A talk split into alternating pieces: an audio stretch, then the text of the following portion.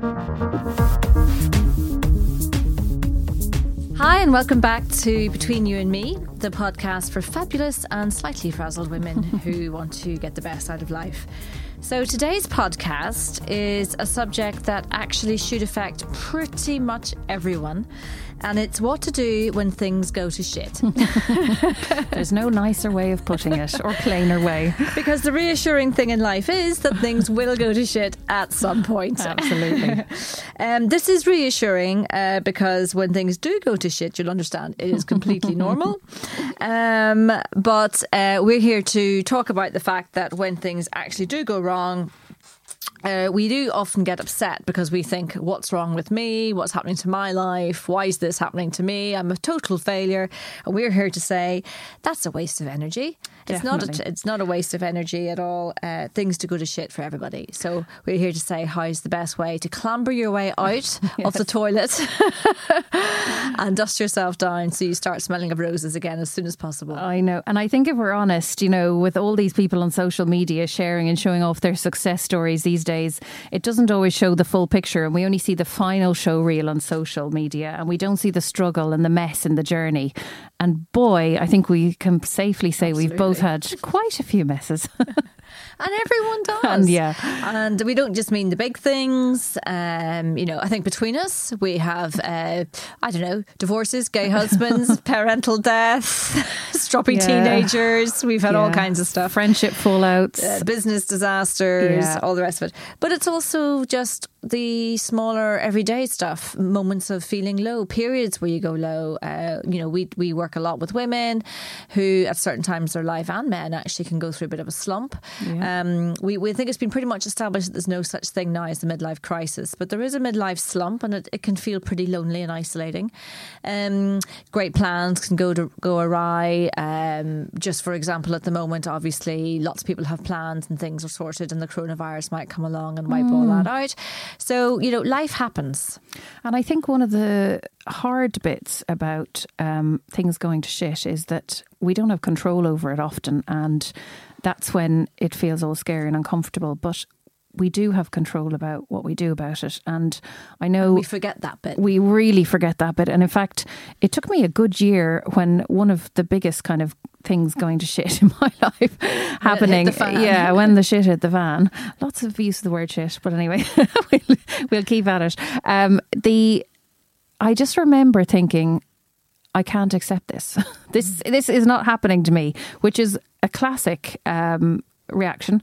And um, it's the first kind of line of defense, I suppose, because we feel like, oh my God, we, you know, the success, the results, they're not in our reach. And suddenly there's this big challenge and this disruption to where we think we're going and what the, the plan we had laid out for ourselves. And, um, yeah, I basically. And I think that's one of the things we've talked about before in, terms of expectations. Sometimes we our expectations can be our own worst enemy. Yes. So sometimes our life has gone a bit awry, not because anything particularly bad has happened, but it hasn't just gone exactly to plan. Mm. And then there are times when, yes, really quite distressful or awful or, or sad things happen. But talking about the plan, I, will just quickly tell the story of my first baby, um, Daisy. Um, so, being a total perfectionist at the time, I'm now, for anyone who's been listening to this podcast, know that I have been in recovery for some serious time. As have I. As a recovering perfectionist. But I was then, I was still a fully signed up member to Club Perfection. So, I I decided that, of course, my pregnancy was going to go exactly as mm. I planned. I even had a color coded, I repeat, oh color coded uh, birth plan. Um, I would go into labour beautifully. Mm. I wouldn't sweat. I would go in and. Um, and I had all this way of exactly how it was going to be. Let me just tell you that I still have that color coded printed out birth plan, and it has a bloody footprint on it because I ended up being whipped into emergency with an emergency C section um, and all kinds of drama, loads of drugs, C section. None of that was in the plan. Um, mastitis, that definitely wasn't in the plan. So, you know, I laugh, ha ha ha, at just how life decided to say to me, you know, Alana, you can, you can, you can plan all you like, but sometimes it's just not going to go your way. And I think it's I know when I had, um, it was actually my biggest um, kind of shit hitting the fan was uh, during the recession. And uh, I was running a publishing company, and almost overnight, you know, ad revenue was just wiped. And as everyone kind of cut their budgets, and um, I, I, just remember being in this kind of complete panic. But essentially, it wasn't so much even the panic about um, the lack of finances or what we were going to do because I hadn't even got that far. All I could think about was how I was failing. Yeah. yeah.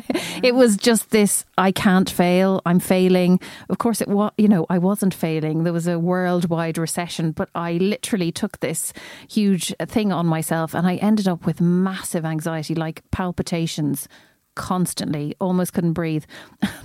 I mean, I look Which back is, and I. completely understandable. It is understandable. But as we now know that when you panic, you don't yeah. make good decisions. You make no decisions. yes. And in fact, I, I think one of my first bits of advice really is that when the shit hits the fan, you know, our natural, you know, we kind of go into panic mode. And really, the first thing we should do is actually nothing. Just stand there and let it hit you.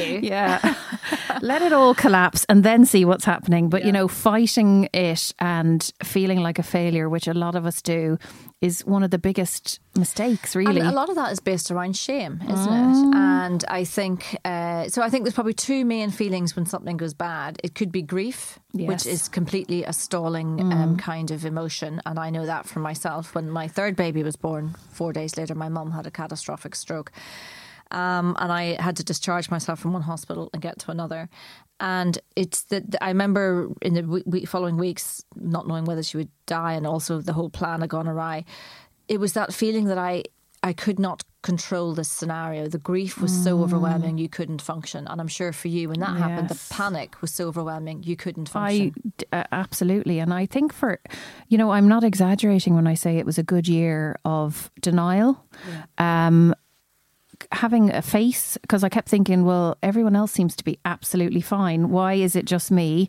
I can't tell anyone. They all had the same yeah. stock grin on their face. I I'm know, sure. and I couldn't tell anyone, and um, and I didn't. Whether I could or couldn't, I didn't tell anyone, and I, I this panic was inside my mind for a good year and um, like Alana, my father actually had um, a catastrophic stroke and uh, he died uh, within a weekend. And it, it was kind of like one of those pivotal moments where, again, struck by grief and this failure.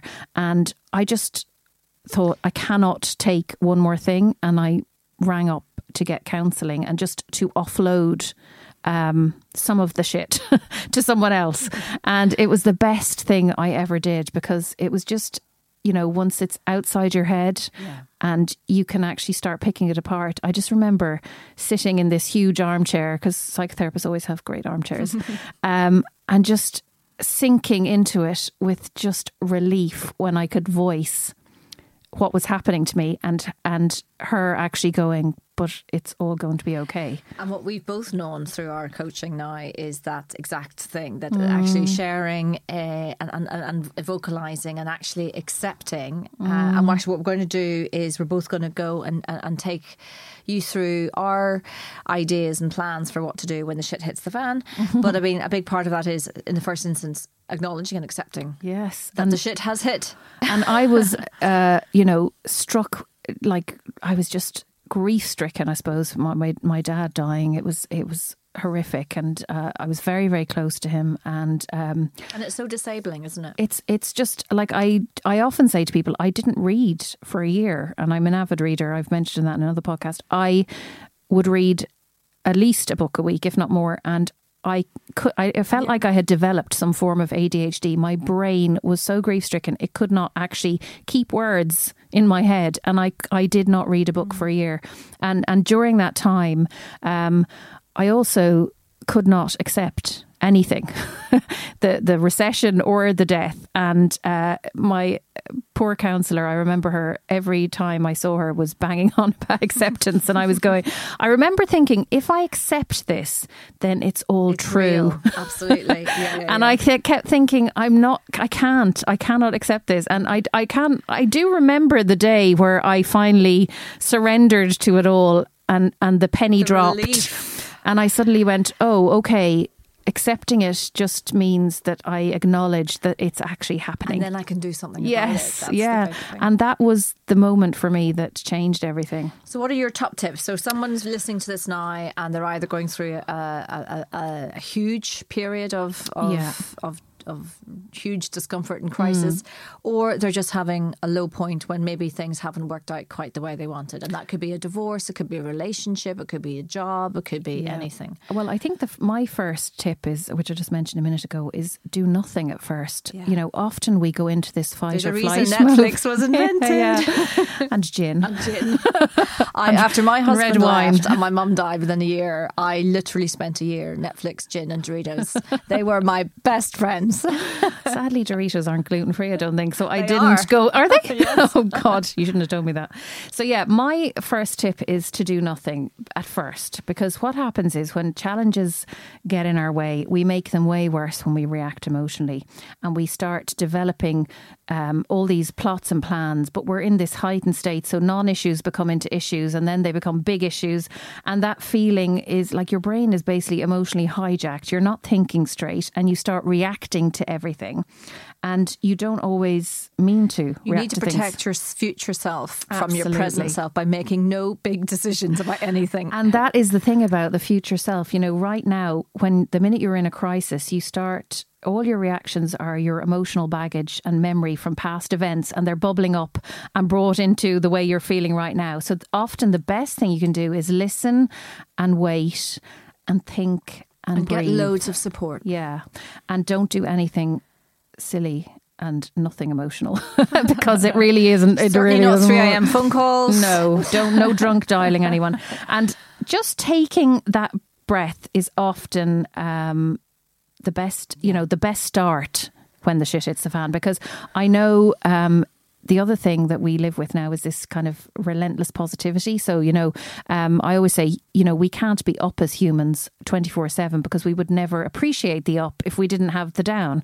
Um, so, even, you know, in, in times of lowness, sometimes we'll immediately kick into um, starting to get ourselves out of it or trying all sorts of things to get out of the low. And I think as women, that's something we do quite a lot because we, we feel that we have to keep performing for all the people that we look mm. after and you know I I when I work with some with with some of my clients I try to get them to understand that they are on a spectrum of a dimmer switch.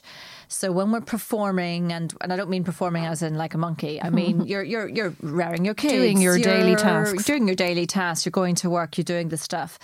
Um, and you want, of course, to be on full blast. But there are just some days when your dimmer switch is turned down a little low, or you can stay high, but as soon as you get into a space, allow yourself to turn that dimmer switch down, allow yourself to feel low.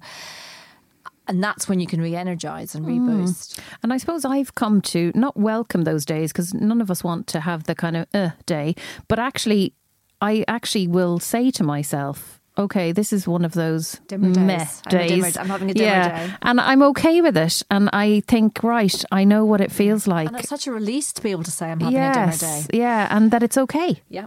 And it's normal and it's human. And I think that's probably, God, I would never have. I'd been like, you know, bouncy like Tigger to get myself out of it, not acknowledging any of the feelings or the tiredness or anything. And, and I would be literally trying to find every possible solution to remove all the feelings I had from the situation. But now I'm actually okay with going, okay, I'm a bit tired. It's not so great today. I'm just going to do what I feel like. Yeah. And that's yeah. all I can do. Yeah. And then acknowledge with the people around, because again, this is something I learned, is. Uh, you know, I, I single parent three kids, and some days you want, you think that you have to be on, and it's it's mm. not a mm. case of you're walking around with your comfort blanket in your dirty pajamas, you yeah. know, with pizza stuck to the inside your bra. It is about just saying, uh, what an image, uh, what an image. I was there. Um, it's just the fact that you might sort of acknowledge and just say, mm. ah, I'm just not as on on today. So I'm still going to function and give you dinner and give you hugs, and I'm absolutely here for you. But you know what? I'm just not going to be quite as bright as I normally am, and I just need this little period of time, this day, to kind of re-energize and reboot a little bit. And then they understand that your reaction to them isn't personal. Oh, and just on that as well, with uh, my two teenagers at home, you know, I have this thing where I love cooking and I love cooking meals from scratch. And it's one of my real mom things, nourishing everyone and making these lovely dinners. And, and yeah, you have one of those days. And I used to always think, oh God, now I'm not going to cook a dinner and I'm, I don't feel I'm like a cooking failure. a dinner. And then I'd go, who wants an omelette? And my kids are like, yay, omelets. it's like the quickest meal ever invented, the ultimate fast food. And I'm going, okay, they well, actually do don't a care. freezer full of you know uh, Marks and Spencer occasionally because there's just days when you go that that effort is just it's too step. much for me. Yeah, yeah, yeah. And I think it's okay. You know, I think I suppose we've both got to the point now where we can laugh and acknowledge that we're, this is the day. I go around the house going, today I'm not Superwoman, and I get all the eye rolling like you're not Superwoman any other day either. But um, you know, it just or makes. I tell my girls I'm a recovering perfectionist, and Daisy says, "Well, just for today, can you be a perfectionist because the place needs hoovered." Yes, there's always the critic. It's not the inner critic we live with. it's the teenage critic. Yeah. So, so you've said um, do nothing. Do nothing. Yeah. So my second one um, is actually a podcast. We've done a podcast on this. Be thankful. It's so crazy to think in all the chaos and struggle that you could be thankful, but yes, you can actually look at it and accept it's happening, and then that you actually have a chance to fix it. You get the opportunity to improve something, you get the chance to turn things around, to serve someone, to solve the problem, that it's okay. And you're actually lucky that it's it's a gift, and if you're still you alive, it, it may take a wee while for that gift. It to... it does, but I think just even being able to switch a little bit and go, it doesn't always feel easy but it feels great and dilutes your challenges so that you kind of go, okay, I always say, what's the worst that could happen?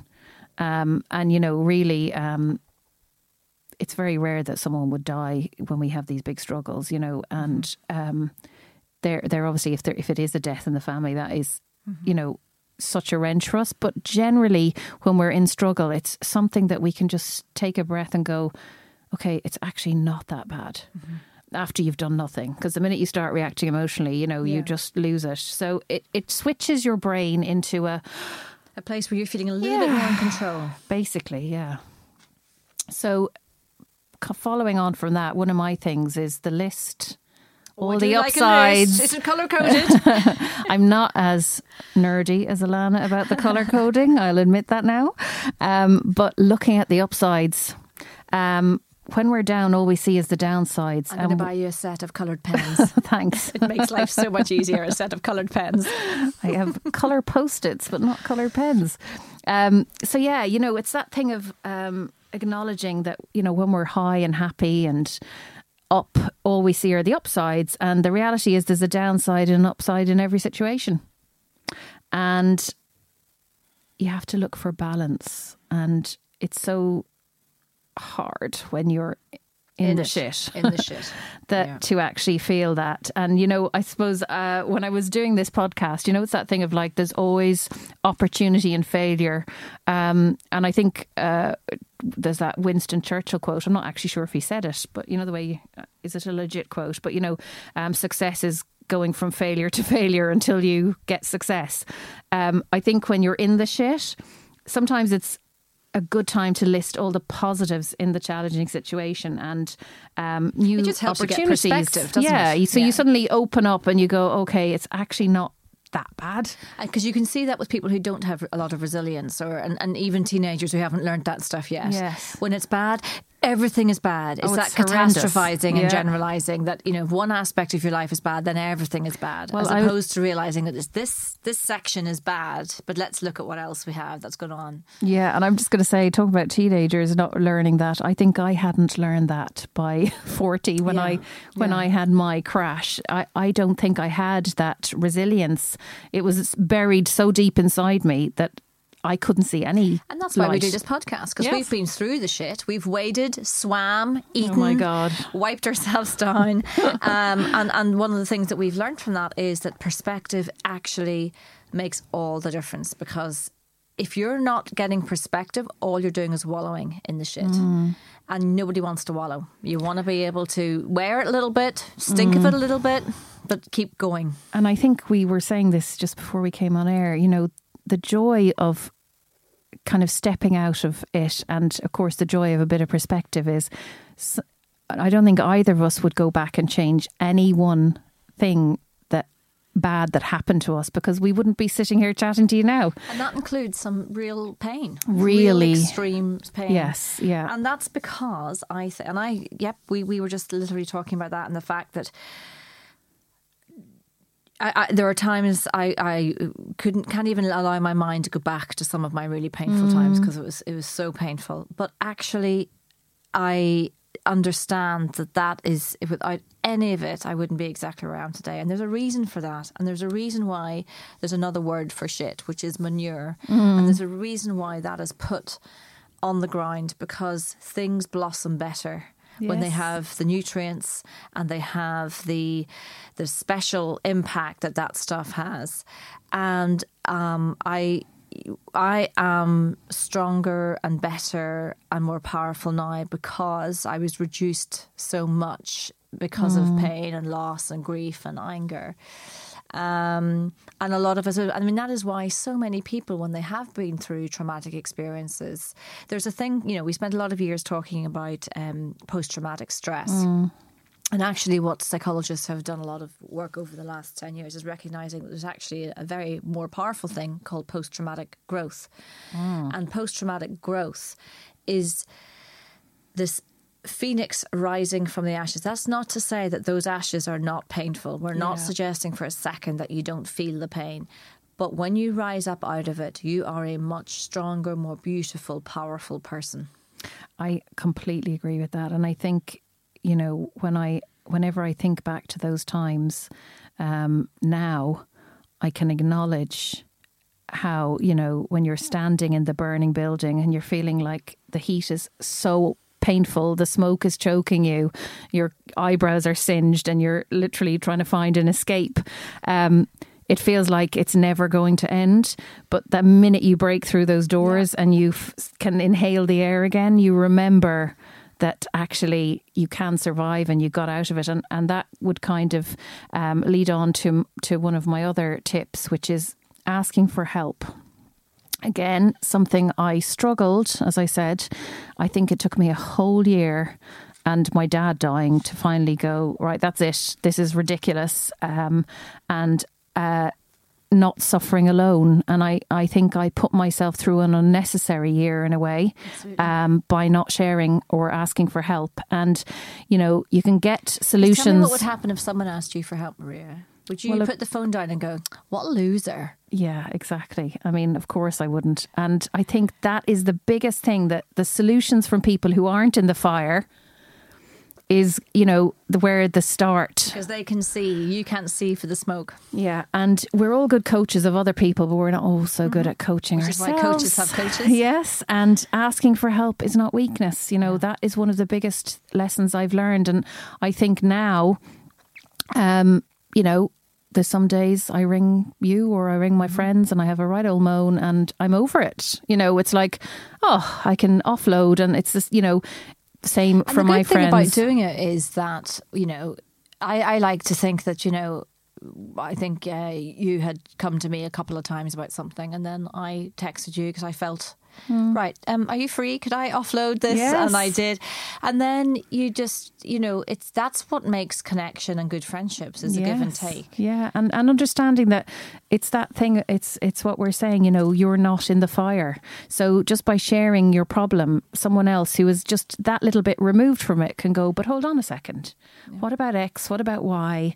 And and it's suddenly you you get someone else's perspective and it helps you. And I suppose um, you know, seeking out people who are experienced experienced in the areas you're struggling say, in. Make sure you're asking the right people. yeah. so they know what they're talking about. The people who find it easy to do what you're finding hard. So, you know, I'm a massive fan of um, good counselling. And I say good counselling because I know that it's not a regulated profession. And I would really advise you to, um, you know, go to the professional bodies and find uh, an approved or accredited counsellor if you or are struggling. Someone you. who's been recommended and um, and actually you don't you know i think there's this picture of therapy being years and years, but you know, sometimes it might just be a couple of sessions, sometimes it might be longer, depending on what you want to do, but you will get such relief. And I think it is. I mean, I'm a great convert as well. Everything from coaching, CBT therapy to psychoanalysis. I mean, there's, there's such a spectrum. There and psychoanalysis is obviously something where you go very deep and regress. Mm. And then there's therapy, and then there's CBT, which is just about behavioral change, and then mm. coaching, which helps you focus on sort of changing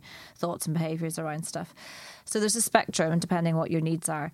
But I think everyone should have it from school onwards because I think really finding do. that neutral and all it really is, and I've certainly had it and it's changed my life, it's a neutral space mm-hmm. where, especially for women and parents and all the rest of it, it's a neutral space where you can offload what's going on in your mind without having to protect the person you're talking to. Mm. Because often we're protecting somebody else's feelings. We're not telling the whole truth because we don't look look bad. We don't want to talk badly about our child or our partner or our mm. colleague or whatever it might be. So that neutral space where you have no obligation to protect the person you're talking to allows you to have a really uh, confident, open place and safe space to talk.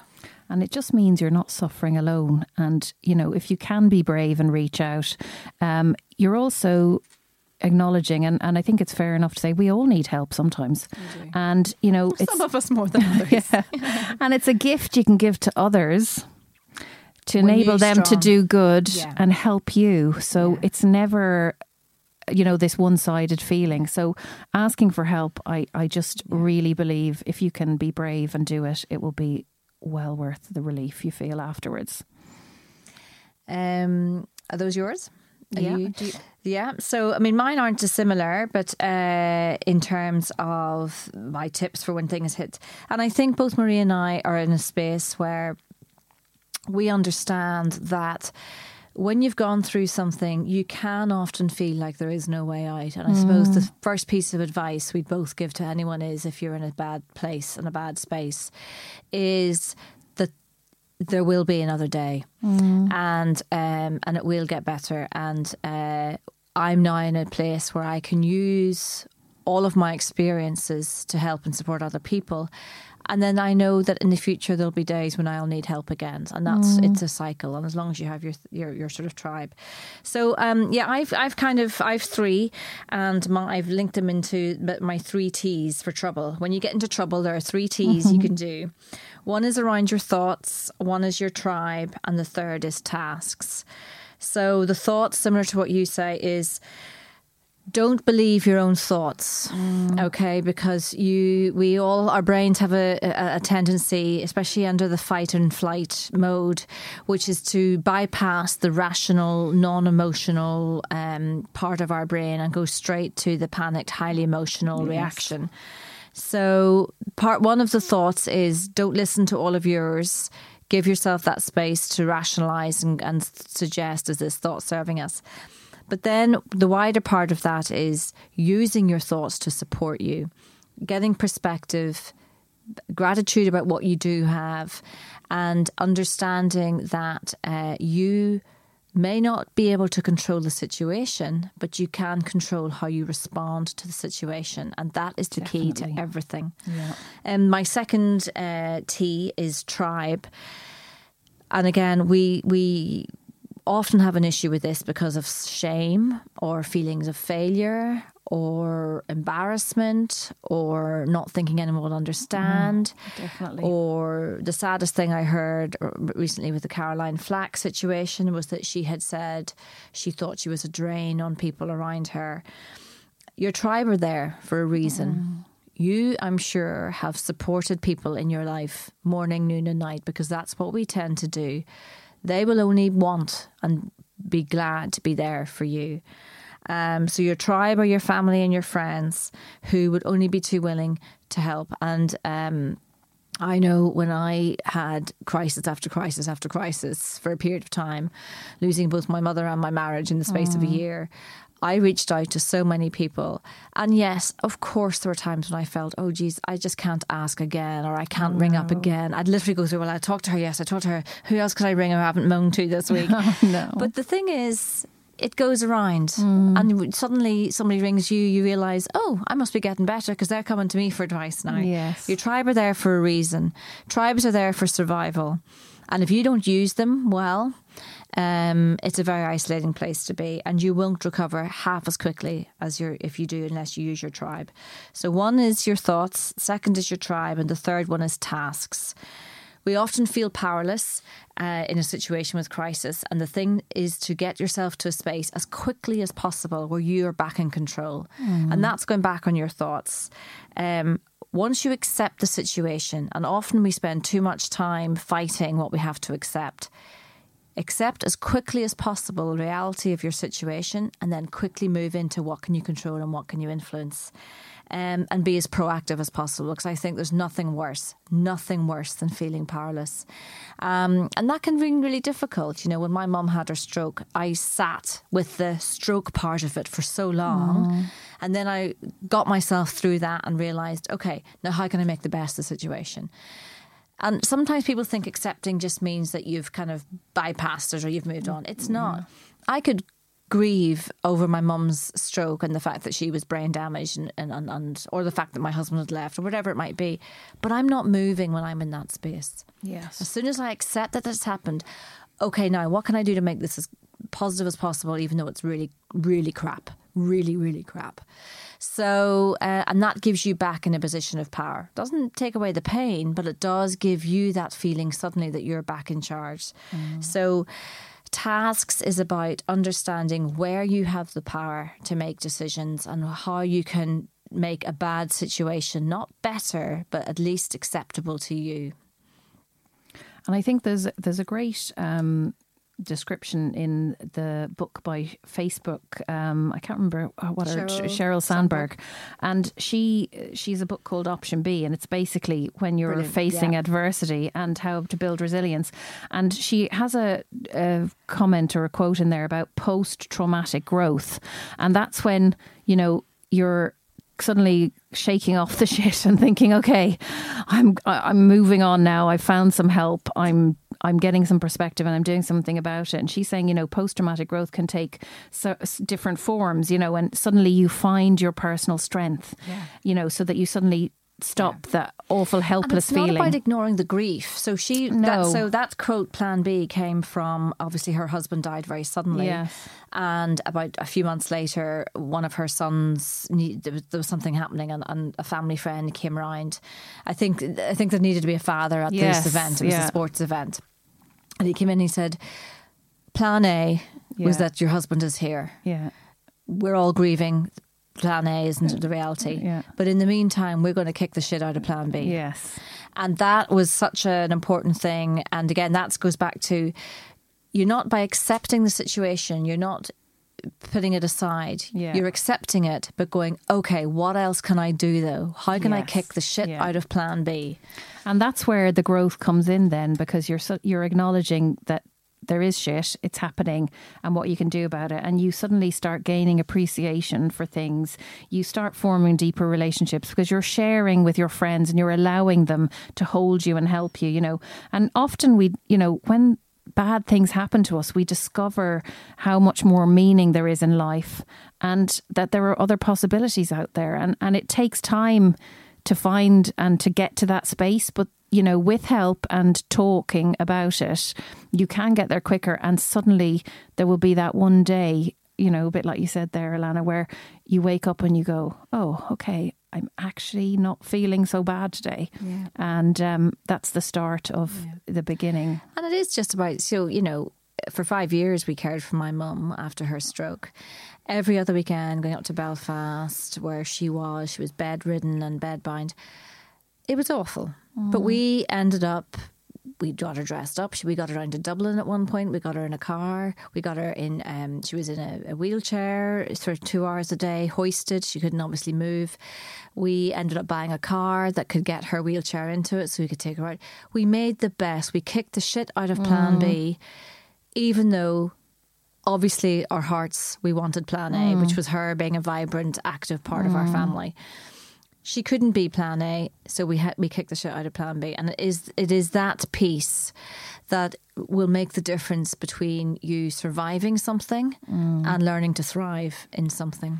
And I think I rem- I very clearly remember when I was going through the the bad times that I kept looking back to the me that was, you know, competent or what I felt was competent, capable, sorted, organized. And I kept wanting to go back to that me. And I, I felt like I was in a hole. And I can remember the day when I suddenly realized that I would never go back to that me, that I would only go forward a with a, me. yeah, with a new kind of superwoman me because I had, you know, come through it and I'd survived and I'd got help and I'd, uh, found my good friends and I just remember that day of just you know, and it is slowly little things, suddenly you feel less like you're trapped and more like, I can handle this. And then you realize that actually you are stronger than you think you are and you can do this. And that is one of the most magnificent gifts that any we've talked about this before and i'm sure if anyone was listening to this how can you find gift in pain mm. that is the gift we're not saying you'll find it immediately but absolutely i look back now and i'm pretty much sure i can survive most things yes and uh, and that is a gift because yeah. i'm my far more courageous i'm far more confident i'm far more uh, kinder to myself um, and i'm far more resilient because of what I went through. And you won't feel it at the time, but every experience in life has the power to improve us mm. or reduce us. And actually, it's often the situations that we think are reducing us are actually the ones that are going to empower us eventually. Definitely. What a great way to end. So, when things go to shit, yes. stink for a while, You'll but you will come out smelling of roses eventually. You will. Just and stick with it and be kind and look after yourself. Yeah, and and again, just to end this, if any of this has uh, had an effect on you, you know, there's loads of um, services and support services out there, and you can, if you Google them, you know, there's there's a lot of low cost and other kinds of services available uh, if you need help. But talking is the only way to get through a lot of these things. Definitely. Right. Until next time, between you and me.